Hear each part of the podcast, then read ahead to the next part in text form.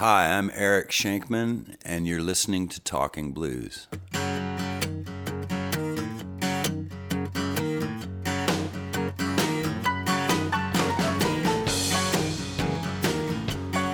often look at um, the internet to do research, and one of the things I came across was that you played guitar on Natalie Merchant's Carnival. Is that true? Yeah, it is true. That's um, impressive. I love that guitar work on that. well, that's good. Well, thank you. I, I, played on only two songs on that record. I just played on that and this song called Jealousy as well. Right, which is also another great song. But that song, how, so tell me how that happened how that happened was um, I was in New York and I had just freshly quit the Spin Doctors in 1994 um, due to a disagreement primarily with everyone. and um, my friend Kate Sullivan called me up, and um, she was just great. Um, she still lives in upstate New York, probably. I haven't seen her in many years, but um, she was uh, a person that was connected with um, you know, musicians in New York, and and she was connected with the Chieftains people, and she knew that. I gather she knew the um, Natalie's manager, and then I had another way into that band too because Natalie's band at the time was the original Wallflowers band. Oh. Yeah, and the Wallflowers band, the original Wallflowers, were on tour with the Spin Doctors in like '91, I think. We did, I think we did New Year's Eve with them too at the Roseland Ballroom in um, in New York, which was a fantastic old venue, by the way. Um, yeah, so. Uh, so I was just kind of like you know treading water for a minute there, and Kate mentioned this, and then I, as soon as she mentioned Natalie, they needed some extra guitar. They were having some issues with the guitar on a couple of tunes, on this record that they'd done. And so um, they, I remember they were down at Sony actually by that time, which was um, 54th Street, I think, by the Hit Factory. Mm-hmm. And I went down there with my little white amplifier and a guitar and laid down a bunch of tracks. and um, yeah, Natalie was there, the producer was there. It was, you know, that's how that happened. And so, you know, it's very fortunate, really you know, it wasn't much of a payday, but like people ask me about it a lot, and I, they did send me a gold record. So, oh, that's nice. I mean, that's yeah. that guitar playing is stunning on that song. yeah. Did you know at that point that it was a special song? I mean, it, that no, song did no, well. No, I forgot about um, everything about it. Actually, I really did. I forgot everything about it until I heard um, one of the. I heard the, the song off the record on the radio, and I remembered, and um, I knew. I think it was Kate again, and I, I probably asked her like, "Hey, can you ask?" I think it's Jon Landau as her manager. I said, "Can you ask their office?" You know. If, if the record's gone gold or whatever, but you know, I didn't really, yeah, I didn't really think about it. It was just like a little session that went by at the time. Wow. Yeah. so there you go. So when you hear sometimes it, it's better not to think too much, not to overthink. You know. Okay, you did mention about leaving the Spin Doctors, and I want to get to that, but mm-hmm. I want to start with how you got into music. Uh, well, my dad was a musician. He was a cellist, and um, his dad was a musician. He was a conductor and a violist, and his mom was. He, my grandfather's name was Edgar, and Eddie's wife was his concert master uh, Marguerite, my grandmother. So there's a bunch of string play playing in the family. So um, your dad played for the TSO. He did. He was the principal cellist at Toronto Symphony wow. from '66 to 1970 or '71, right in there. So did you? Do you have any classical training? Um, attempted classical training only. I have um, like they tried to like ruin my life with a violin for you know a few years. That's what they do. The classical families they send you a tiny violin. It's really you know we make jokes about the tiny violin in life, but when you get one in the mail, it's really kind of horrible. I tried instantly to get away from it, but I did do some Suzuki. Um, and you know, I, it's really just the shoulder. It just hurts, is why I'm making fun of the violin because it hurts your collarbone, and it, and the sound really was. It went in my ear wrong, and like kind of you know, it was like a grating noise. I didn't like it at all. I already had played the guitar by that point, so I I already liked the guitar. I did have a bit of a classical family, and they did you know, actually not really recognize the guitar as a real instrument initially, but it was like I was born in 1963, so you know, by the time I was old enough to ride a bike, you know, the electric guitar was, you know, vastly powering over, you know, any of the classical assumptions. but how did that passion start? Like, what did you? How did you get to the guitar, and how did you want to Oh, get the guitar? My parents didn't get along at all, and I think that the neighbor had a guitar, and that we lived across from Fenway Park when I was a baby. I was born in Boston, and uh, and and um, I th- I think because there really is, honest to God, a picture that I have of little infant me. Um, trying to strum this guitar, but my hand's not big enough. I've got and I've got a pacifier, and it's about when we were living in Boston. And I think the neighbor was had a guitar. He had a guitar, and I think my parents really didn't, you know, really get along very well. And uh, my romantic notion is that I crawled next door, and you know the guitar was there. So I've always felt very close to the guitar. In any case, so. and did you take to the guitar very quickly? No, no. I, in fact, I'm still surprised that it's what I do because uh, I have I've had lots of difficulty with it over the years, including breaking my hand and all sorts of things. Um, but uh, I I just I sort of joke that I've been trying to quit for many years. Usually, when people ask me how long I've been playing for, because really I've been trying to play the damn thing like my entire life, right? So. you know, I've- you know, But you can't just figure it out, right? Like, no, uh, it's, too like- way too big yeah, to read. yeah. Which is one of the things that I like about music and about the guitar. Actually, is that you can't figure it out. Um, and it's, uh, I think though, you know, there's a discrepancy between whether something runs in your blood or whether you're socialized into, you know, having an idea about something. And I think in my case, I can say that my family, like I don't, I, I do have a good sense of time for the most part, a good pulse and rhythm swing thing, but you know, I think that I'm just more acceptant of doing this for my life because my parents were. My, I have music in my family. I don't think it's something that like you know I like inherited a gift for because I haven't Right. worked at it. Yeah, no, I, I mean, So, I, th- I think but it- I think that's how it works. I think like you get to that crossroads and you're like, well, you know, my friend, I've got five friends I can think of from high school. They all play better guitar than me, and I can think of all these crossroads I would get to. I'd be like, man, I can't believe that dude's not playing anymore. But somehow, you know, I would like find a reason why I was okay to continue. I guess. You know, well, you've so- done quite well. Yeah, yeah, I'm not complaining, man. I'm happy with my career. It's you know, it's been very, you know, much better than it could have been. So I wonder how your parents felt about you following music and not in the classical world. Did that ever become a point of Um, Well, initially, my mom was not into me being a musician at all, and she actually carried that right through till I was 18 or so. Um, and uh, my dad, he was really actually into. He always thought said about me. I, I'll be able. He said you could probably do whatever you put your mind to. He says to me. So, uh, but he also, you know, warned me more than two times about how cutthroat the music business is and how you know it's it- you know it's not something that and i think any musician any real teacher anybody that's imparting truth to a to a young person uh, on the subject of being a musician will say the same thing i would say the same thing to uh, simply put are you know uh, are you sure you want to put up with this shit right it's like really you gotta you, that's the basic tenet if you say yes you know, my dad, he gave me good advice like that. Like, don't do this if you have an option you like better, in other Yeah. words, right? But I just never had one. So, Yeah, and I think that's, I mean, it always amazes me because I, I'm not a musician and I talk to all these musicians at very di- various different levels. And I think, why do you do this? But I, I, I think most of them say they have no choice. This is what they do. it's what you do, it's your job, right? Right. Yeah, I've struggled with that many times. Actually, I struggled with it this year making this record that I just made, uh, Who Shot John. I, I, uh, I, like, I never really have made a good record intending to make a record, first of all. So this one sort of happened that way too, but it So explain, explain that again. Yeah. Well, it's supposed to, you know, it's something that occurs to you. It's like what you said about editing. You know, it's like it's nice when the thought is complete. Right. I don't like pre-planning too much.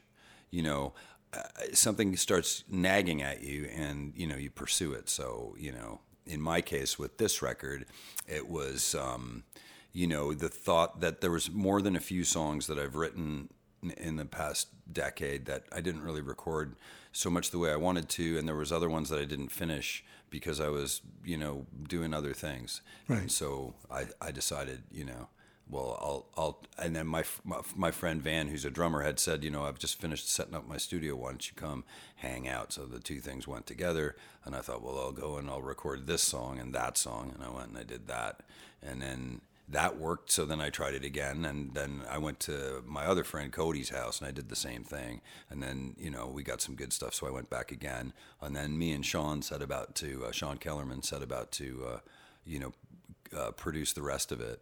Essentially, he on bass and me on guitar, which um, which is actually unusual in, in itself because we usually play the other way around. Right. So So and and so you didn't initially go in and say I want to make a new record. It's No. kind of No. And the Spin Doctors really were the same situation. In fact, my life is just a, my musical life is simply a repetition, uh, you know, in different places, really. Because, you know, I've been playing at a small club in Toronto called Grossman's for the last couple of years on Wednesday nights, which has given me an opportunity to sing a whole lot and develop repertoire. You know? Is that something you were comfortable with before this? Singing? Um, yeah, I start. I sort of took it on really. Uh, Jerome encouraged me. Jerome Godboo encouraged me because I've been working with him in a blues, um, Ontario blues sensibility for the last oh, almost ten years, I guess. Right.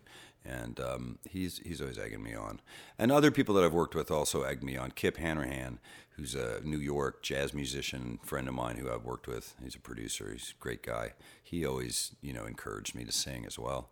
And a lot of people that I really respect have encouraged me to sing, and um, Phoebe Snow encouraged me to sing. Wow. Yeah, I used to work for Phoebe a little bit, and uh, what year? That'd be about '96, and um, she came down and saw my trio in New York at the time. It was too much work for me back then to sing. It was like I was trying to sing. I couldn't figure out like the complete picture. I've worked for singers. Right. I you know I can I I can I can discern good singing, but my own instrument I didn't really understand completely, and I didn't really have a way in. Uh, I just didn't get it completely, and it wasn't until later, maybe in the last seven or eight years, that my voice started to I don't know occur to me. I started to figure out how to how to use my bo- how to use my voice. Okay, so Yeah. I mean, I think I hate to say this, but sometimes it happens a lot in the blues, and I'm sure it happens in other genres as well. But because of economics, bands have guitar players who sing who are not great singers. But that's just the reality of it. Exactly. Um, That's right. But I, you know, I, how do you know? Like, obviously, if somebody like Phoebe Snow says you should really sing, she saw something in your singing that had potential. Yeah, because she was a great singer. Yeah, she was wonderful. And Kip is a great producer, and Jerome's a great blues singer. So all those th- those three people that I listed right there, um, you know, and Corky too. When we were working, me and Corky Noel, he encouraged me to sing too. I, I was really reluctant because I didn't want to sing. Actually, he was supposed to sing. And we're talking about Corky Laing. Anyway, yeah, we're talking about Corky Laing, my brother Corky Laing, my friend, old, my dear old friend Corky, who I talk to very regularly still. So how how long does it take to become comfortable?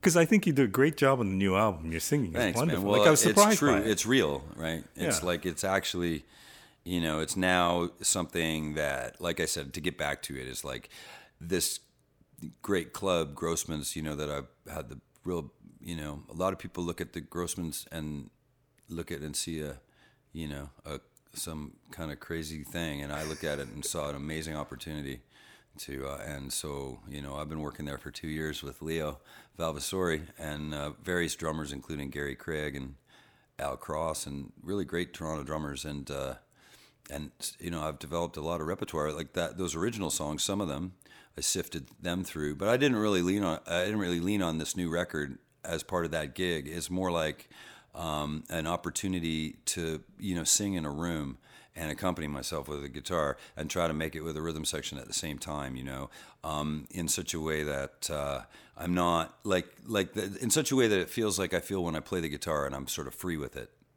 right? Because that's no work for me. Right. like when when it's when it's happening i'm having a good time. Like i love to play um, when when it's working But okay, so how long did it take to get to that point with your voice?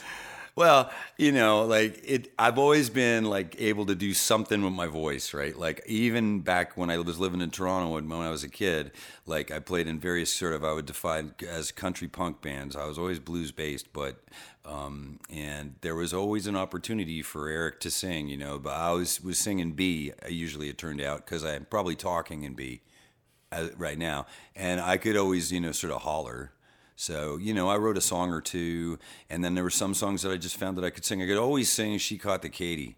Like, I like I heard Taj Mahal sing it, and I guess you know, and some Mavis Staples too. Like it's in the right timbre for me. Like I'll just hear some Mavis sing some song, and I'll just instantly think like I could probably sing that song. And um, but it was very narrow, you know. So um, it was always too much work for me because I felt like uh, in a trio context, mu- musically, you know, I don't want to play everything in the same key, Right. and I know too much about the guitar, and I know too much about music, you know, to to to like you know. So it felt like my voice really didn't fit, and I had questions about how to use it that I couldn't answer. Um, but all those questions I can answer about the guitar. How did that come about? How did how did you get to the point where your guitar playing was the primary focus? I just played a lot of guitar, man. It's as simple as that. I played. You ask anybody that grew up with me, like I skipped school and played guitar. I used to, you know, you know, like I, I, you know, faked mono and played guitar. I played guitar any chance I could, man. I would play as much guitar as I possibly could. Like I practiced like crazy, you know, like for many years. Like at, and, uh, there was nothing else to do. I really kind of wanted to get out and and and see the world, and I just couldn't figure any other thing that would help me to to do that. But you thought the guitar could Yeah, okay. thank God I li- I thank God I was a kid in 1970 and 80s, and you know I could think that then because it actually you know and ensemble was a big focus for me too. I didn't feel like I was you know my father was a virtuoso, like a real virtuoso. Um, I think his dad thought he was a virtuoso. We've had a lot of close calls in my family, but my dad was the real deal. He really was. He was twice the musician that I am, like in so many ways, right? Like he didn't write, but he was a, a you know, he was a very, very skilled cellist. But as a as a kid growing up in the same house, And I heard that. Yeah, I did, you not. see we it? didn't. I didn't live with him for long. He left. Uh, we came to Toronto. He needed us. I guess still the family was necessary to uh, as a you know as a construct. He come with your family. He came to Toronto with us to Seiji Ozawa. It was a great orchestra at that Right. time. And um, you know, and I have a lot of great Massey Hall memories. You know, I'm sure. the orchestra tuning mostly. yeah, which I like actually. I always like that. They said you know, well, kids would always, you know, the, that's what I always hear in my head. What do you hear in your head? I hear the orchestra tuning. I would say, um, but you know, um, Peter was a great, great. Yeah, he's a great musician, and uh, but like I say, he didn't write. Um, but the rest of it was there, there was a lot of close calls. But my, my grandfather, he was also quite a great musician too. But uh, uh, for me, it was just a lot of work. I mean, you know, like it's hard to talk about my dad um, because I want to talk more. But let me just say this about that: um, is that like my father somehow decided to play the cello when he was I don't know maybe eight or nine years old, and by the time he was eighteen, he was playing with Casals, and he had graduated from the Curtis Institute, and he didn't graduate from high school, so he somehow made it into Curtis without finishing high school, and he did all this at the same time as leaving home, like with his father's blessing and everything. But it was like a real, and he really couldn't like he was an okay, he was a good businessman. It turned out in the end, like he he made okay for himself, but I mean it was a real, uh, you know, like a real dash for him. Right. I think he needed to get out of his situation. You know, a lot of siblings, and that's pretty remarkable to me. yeah, and especially I mean I think what I know about classical music, which is limited, but Curtis is a really well respected school, right? Yeah. And to be educated there with something else. I do like to talk about my dad, and um, Well, tell me what you know, what you what did your dad teach you? Like not, my dad maybe- taught me very little, and um, he taught me, uh, but he only gave me very he gave me very little advice. Um, we were friends, actually, as it turned out in the end, and um, but he was drunk a lot of his life, and I don't really drink, so uh, this is how I saved myself, really. I- I mean- and and so my dad, though, he gave me great advice. He told me when I quit the spin doctors. No, first of all, he told me um, th- when I went away to school initially. Um, he told me that the guitar would make me friends. And then his next piece of advice, years later, So what did you go to school for music? No, no. Okay. I went to try to finish high school. I tried miserably to finish Canadian public school, and in the end, I ended up going to a Vermont boarding school for one year, where I actually graduated from, and that's how I got to go to school in New York uh, three years after that because I had graduated from an American school and done the SAT thingies. I'm a dual citizen. Right, right. Yeah. So, um, yeah. So he, and then his next great piece of advice was when I, when I well, no, I said I'm going to sign with CBS. What do you think about that, Dad? He said, uh, "That's Yo-Yo Ma's label." then, when I did Saturday Night Live, he said, "That's the Toscanini Orchestra Room." And then, um, when I quit the Spin Doctors, when we were really quite actually popular at the time, which is kind of a big deal to do, um, especially when nobody thinks you ought to but you. Um, and I'm very, you know, I'm just as I wanna get to that. I'm just as good at quitting a band as I'm starting one. And um, so I, you know, he said to me, he said to me, go and offer to play the next gig because they might sue you in breach of a road contract. So I did that, and I don't know if they ever would have or not, but I think it was really good advice. And then when I decided to do commercial music because I had a baby to take care of for a few years and I didn't want to go on the road, he said to me, "That's a good idea, but um, don't forget." Uh, when you do commercial music like that and you're you like you are, you said you're the flavor of the month. So don't forget what that is, you know.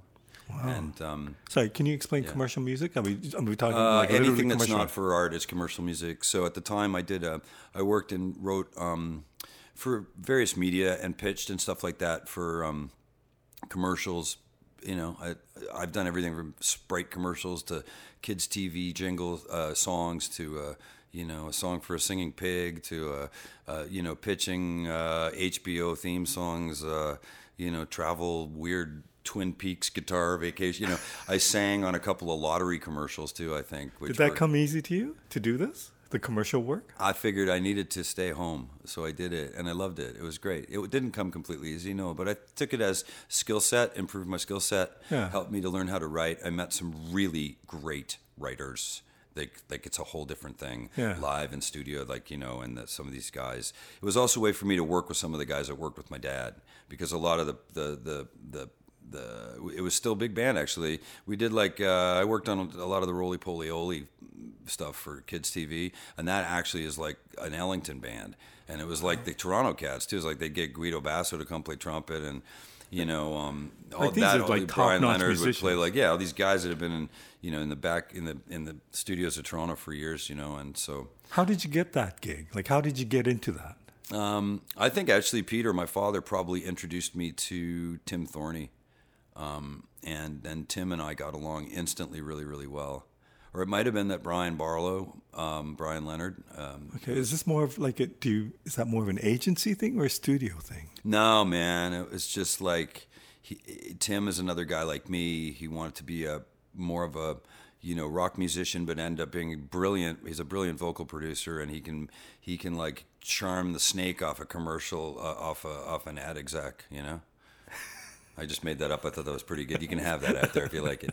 I, you know, but he's and he's brilliant, and I loved Tim, and I still work. I, I worked. I went up and recorded uh, some of the vocals for this record at Tim's place in Collingwood, actually. Oh. And I, I still love to work with the people that I love, and uh, you know, and so um, yeah, he hired me for a few years, and I was in house. You know, I wrote and and played. And it was great because we had like Pete Coleman, this terrific arranger who had worked for Tony Bennett and people like that, who's passed away since, who would come in and do these, you know, big band arrangements for like Mattamy Homes and, you know, these crazy things with like, but with real music attached, you know, I'd have to go and read a chart. And then, and then that sort of, that whole world evaporated, I think, after about 2000 and, or for me it did anyways, right. but there was like 2099 to about 2004. I was like dug in here doing that. And and w- would you consider yourself not successful, but did it serve its purpose? You Yeah, yeah. I got to to stay them- home, and uh, I wasn't. I was. I had quit the Spin Doctors for seven years, and it was right at the end of that. Like I joined the Spin Doctors again in 2001, and because uh, first of all, seven years is pretty heavy. Was exactly seven years, and uh, so it was exactly seven years that since I had quit, and. Um, the club that we had worked a lot at, Wetlands, was closing due to gentrification primarily. Um, and uh, it was in lower Manhattan and Tribeca, which, by the way, I, I also lived, I called that Tribeca home since for, for quite a few years, right before it went nuts. Right. Like, so I actually remembered, like, that part. I, I'm like an older New Yorker like that. I remember that New York. And I lived in that New York, and my family grew up in that New York. Okay. well. I had because you've mentioned this a few times. Because I want to get to get to you leaving Spin Doctors, but let's get to you getting into the Spin Doctors. So, at what point you went to New York, and Mm-hmm. and then you started jamming around or playing around the New York scene?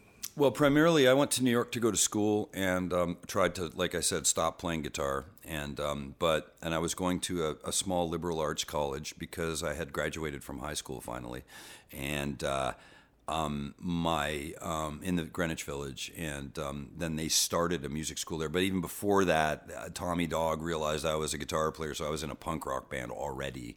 And it just worked out the way Eric Schenkman is, is that like, you know, I just happened to meet all these, you know, I met I met this guy Arnie Lawrence that next year, and he started the jazz and contemporary program at the Parsons School of Design, which became the jazz and contemporary music program at the um, at the New School for Social Research, which became the jazz and contemporary music program at the Mannes School of Music.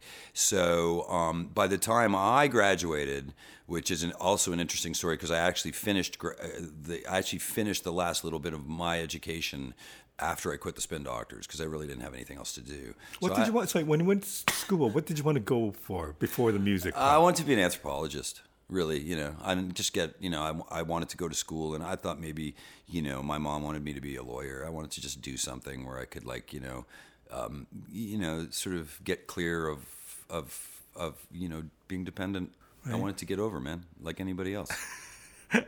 Okay, and but music lured you back. At this point, no, I'm sorry, I have to go back. When you were practicing like hell, what were you practicing?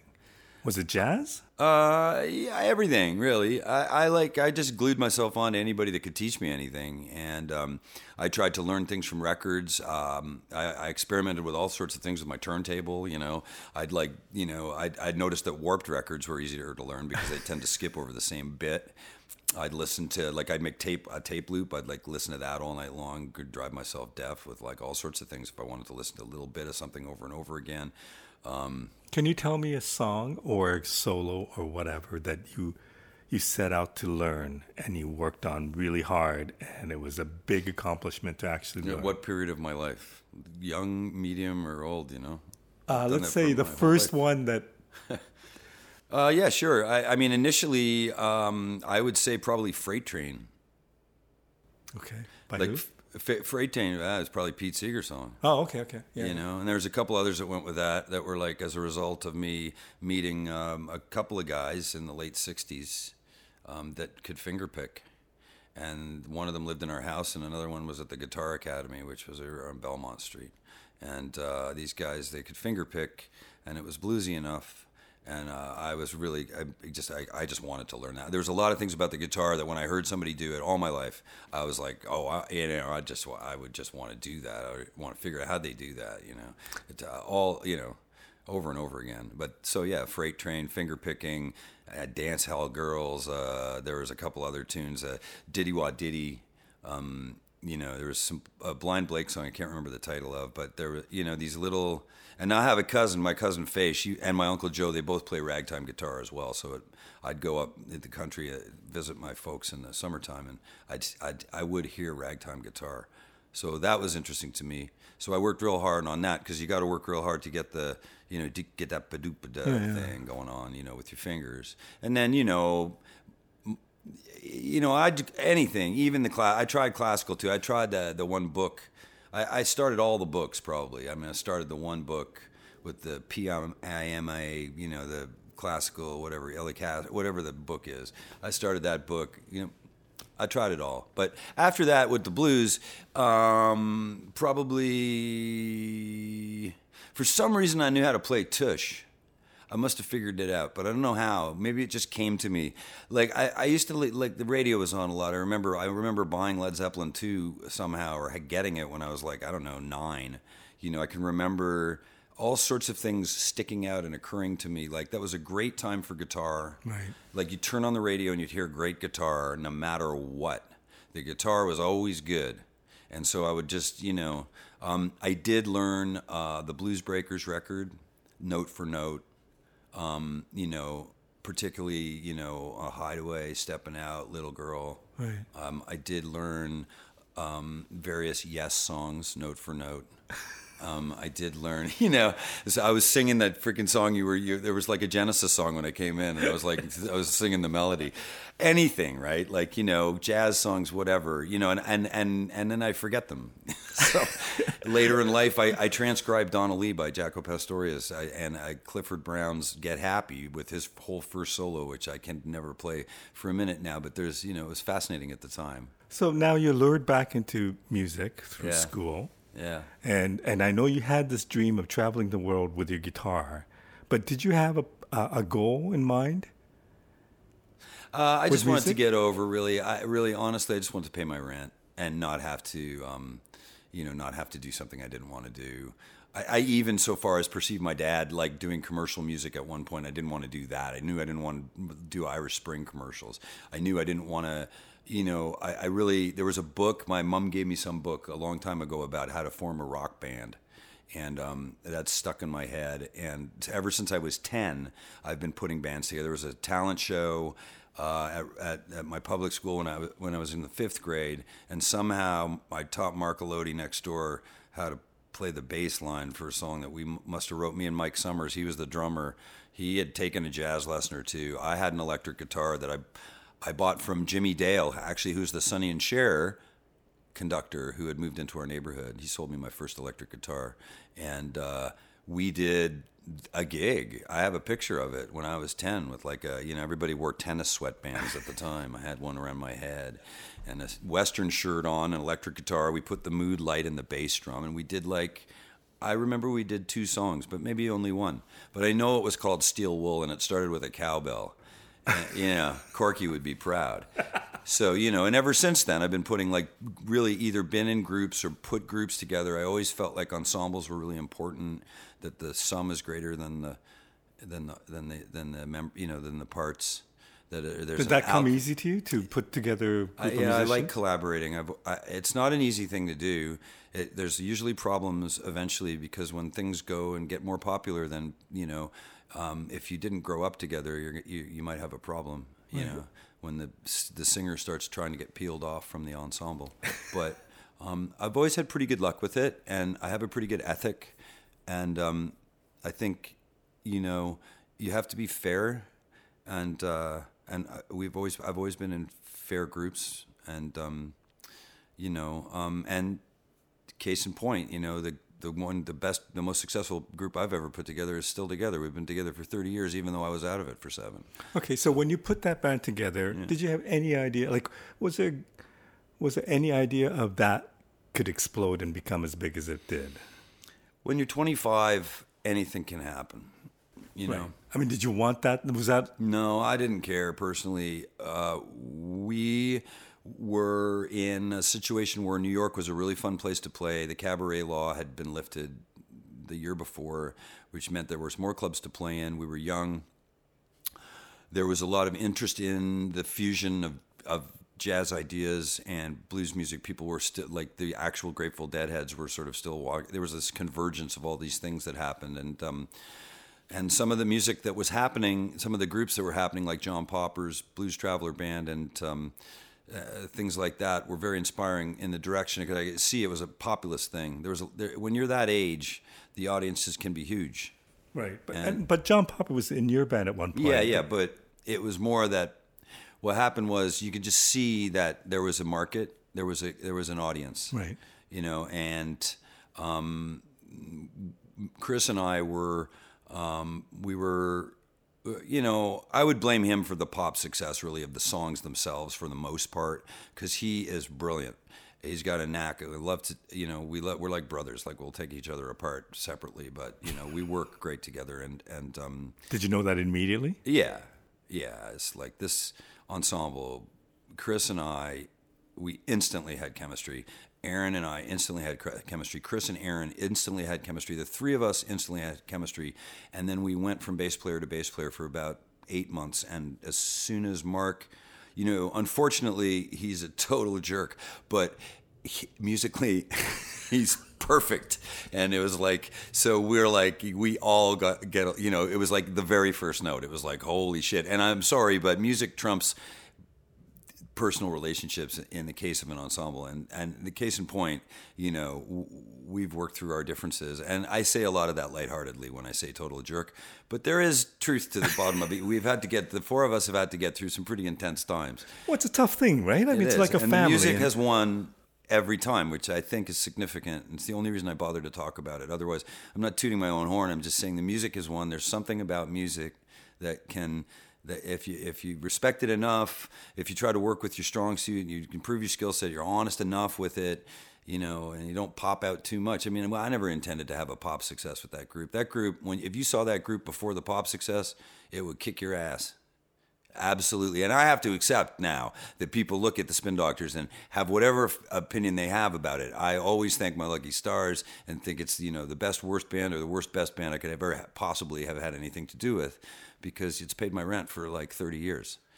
Okay, so it's it's always hard to know what happens from outsider's point of view, but you know, you the song ex- gets released, the album gets released, nothing happens for like half a year or whatever. Then MTV and videos, and it Mm-hmm. kind of explodes like a year uh, later. Uh, it fully explodes. Yeah, and then you're on Saturday Night Live, you're on Sesame everything. Street, you're Yeah. on the cover of Rolling Stone. Actually, I wasn't on Sesame Street. I'd left by then. I'd like to point that out. Oh. And also, Rolling Stones, I never met them.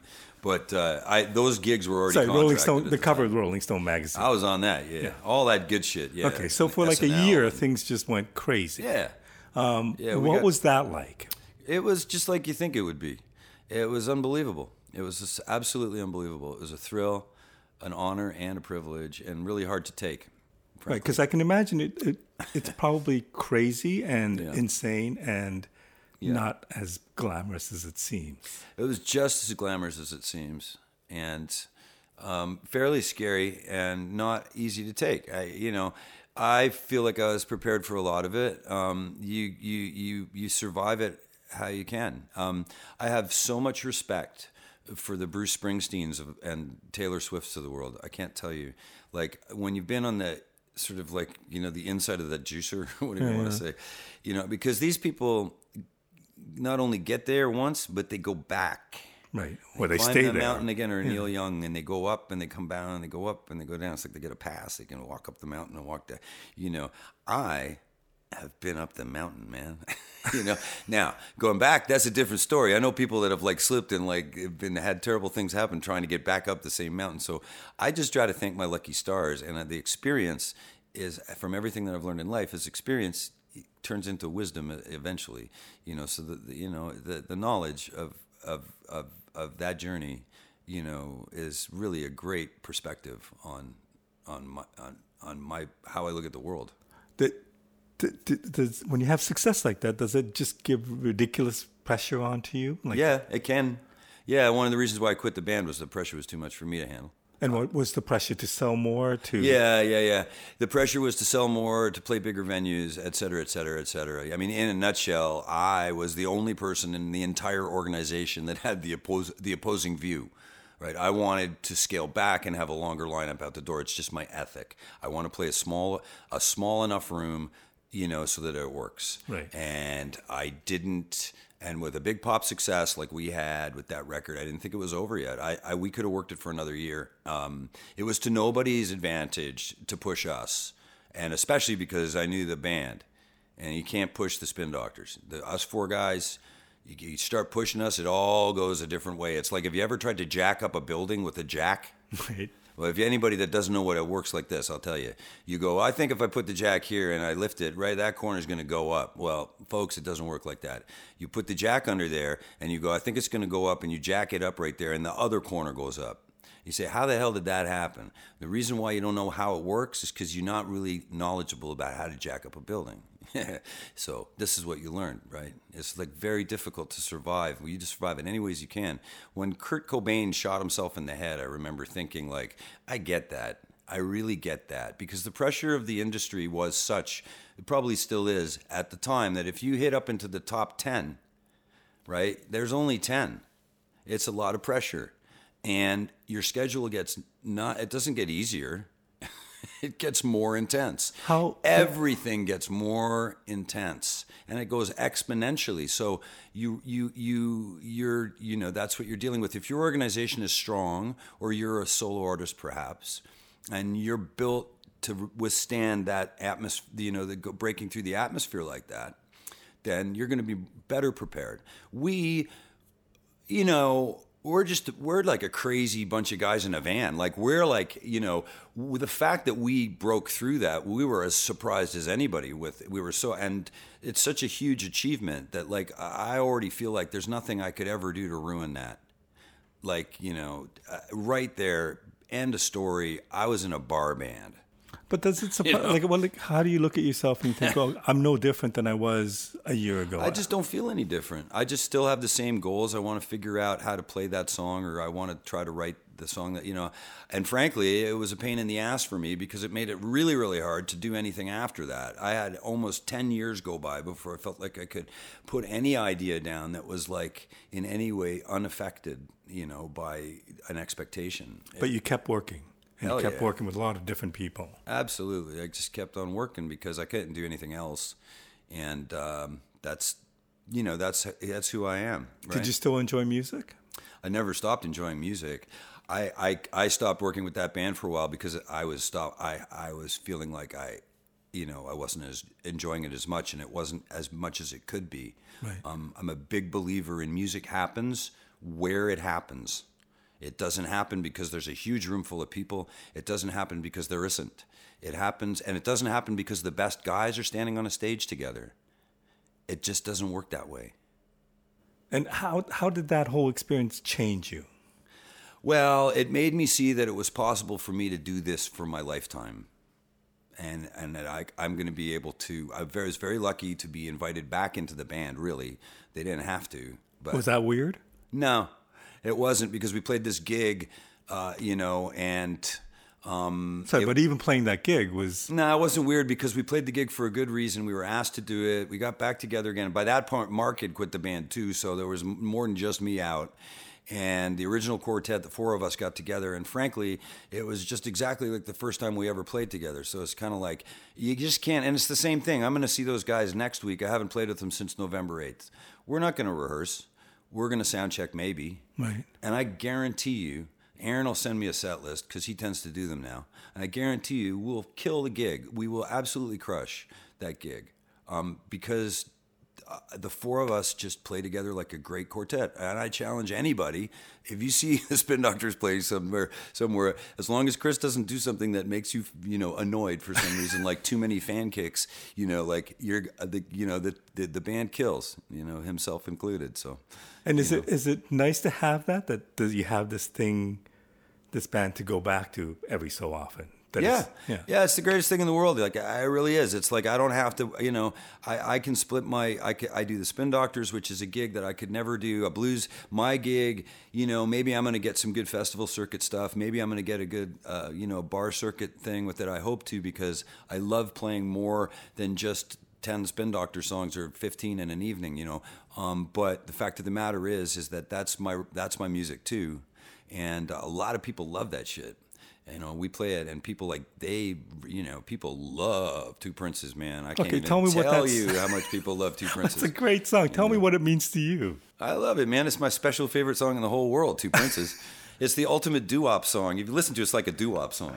Da da dun da da da da da da da. Ooh ah, ooh oh oh oh. You know it's like it's really is kind of like a doo-wop song. It's and I love it man. It's got a great groove. Aaron put that freaking clave rap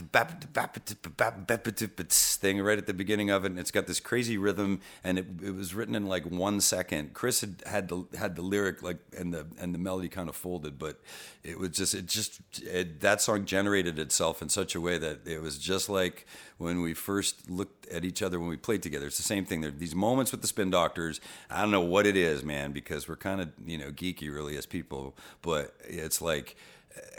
Every so often, we put this band together, this song, that song, you know, and it's like, man, you know, you just listen to Two Princes. Anybody that heard it in the first couple of years was just like, "That what the hell is that song? Is that you know that song's going to be a hit, man?" Like you, so I still like first time you the I like the quality of that, right? Like I'll never write another two princes, you know, but I don't care because uh, like I made this record Who Shot John this year and it feels like just like the Spin Doctors to me only I'm 55 instead of 25 and uh, I played for 2 years at a little club working my shit out and my repertoire coming right out of the blues and that imp- sort of a bit of improv based stuff um, the songs, the original songs that have fallen out of my head or I collected in the last decade, very similar to those songs that we're talking about there. They build up a head of steam. You feel like I got to record these because they're they're you know I know how they're supposed to go. You know, and then you bang your head against it, see if you can do it. And like you, man, it's like I don't believe in like try and try again. I believe in try, and if it doesn't work, then you know you, you'll try it again some other time. and so you get ten in a row with this record, and they were only tried a couple times, and it's all very immediate. My recording is just like that, and the Spin Doctors was just like that. Do, do you remember the first time you heard that's uh, Two Princes on, on the radio? Uh, vaguely, but I do remember we were all in the van together when we heard "Little Miss Can't Be Wrong" on the on the on the on the radio. Which "Little Miss Can't Be Wrong" for whatever you think of the lyric is. Uh, is a, is a is a great rock song, and it came right after "Heartbreaker" by Led Zeppelin on uh, the FM station in New York City, and um, and and it was amazing. We were coming back from a gig, and the Econoline stereo was you know as good as it was.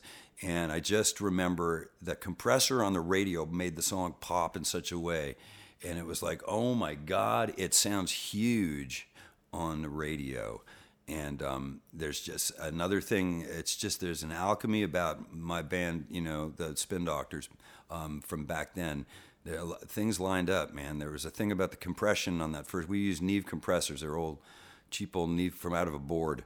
We tried to do the second record. We tried to use more expensive compressors, and it didn't even work nearly as well. But this, this that record, you listen to the bottom end, it it still bounces. I mean, reverb is what it is. It, it gets dated, and then, you know, but but if you listen to the bottom end of that, it's boom boom, and Aaron's foot is just so terrific. So.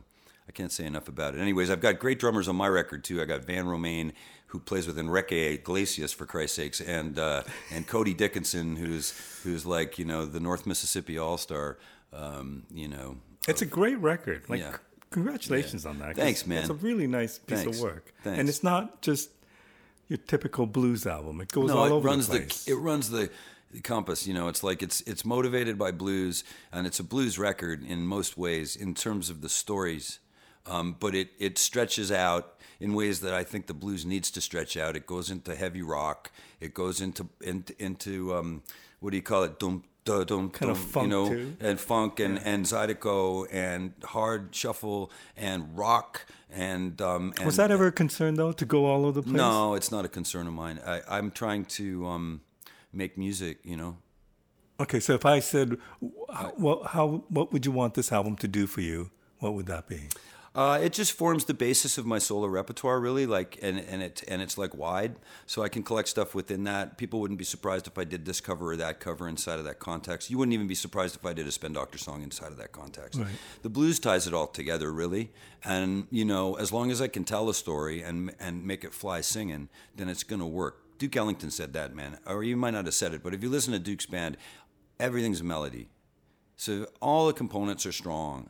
It doesn't really matter. And for me personally, I'd rather have a wide repertoire um, because the way that I perceive the music business right now working is that I can, um, you know, make little videos for these songs and essentially re-release the record all year or maybe for the next two years. And I've, as I've already pointed out with the Spin Doctors, my one big critique and one huge reason why I actually quit the band for seven years was because I felt like we let that record go too soon. Right. And it wasn't our fault. In fairness, record companies have a contract period, and ours was up. They had the right to call for it.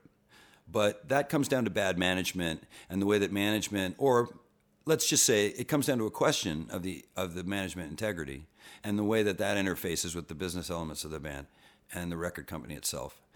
And you know that's very complicated, man. And, It is And I make music for a living. Okay, um, Eric has to go to a gig, so my Gotta go final to the gig, question, baby. my final question: When you look back on your journey from that kid who said, "I want to travel the world with my guitar," to where you are now, how do you summarize that journey? Um, I'm very comfortable with the idea that music is a book that's way too big to read. I'm really never going to get through it anyways, but I like to leaf through it whenever possible. Um, and I also think that, um, you know, you need something in your life that's like serves as a barometer, whatever that is for anybody. But for me, um, if if I'm moving in a trajectory where I'm understanding music better on a kind of a gut level, and I'm able to surprise myself with an idea or um, permutate something, um, have a you know generate a small thought and and and like put it through a bunch of paces and have it make sense. You know, if I can see the perspective through that lens with music, which is something that I know how to do, then I feel naturally like I can handle whatever might come my way. Like, you know, like anything's eh, taxes, going to the doctor, stuff that makes you nervous. Right. you know, that's where I'm at. Great. Thank you so much. I've been wanting to talk to you for many years. This is a thrill. Thank you very much for doing Thank this. Thank you. I'm glad we had the opportunity to talk. Thanks I really a lot. appreciate it. Okay. Thanks.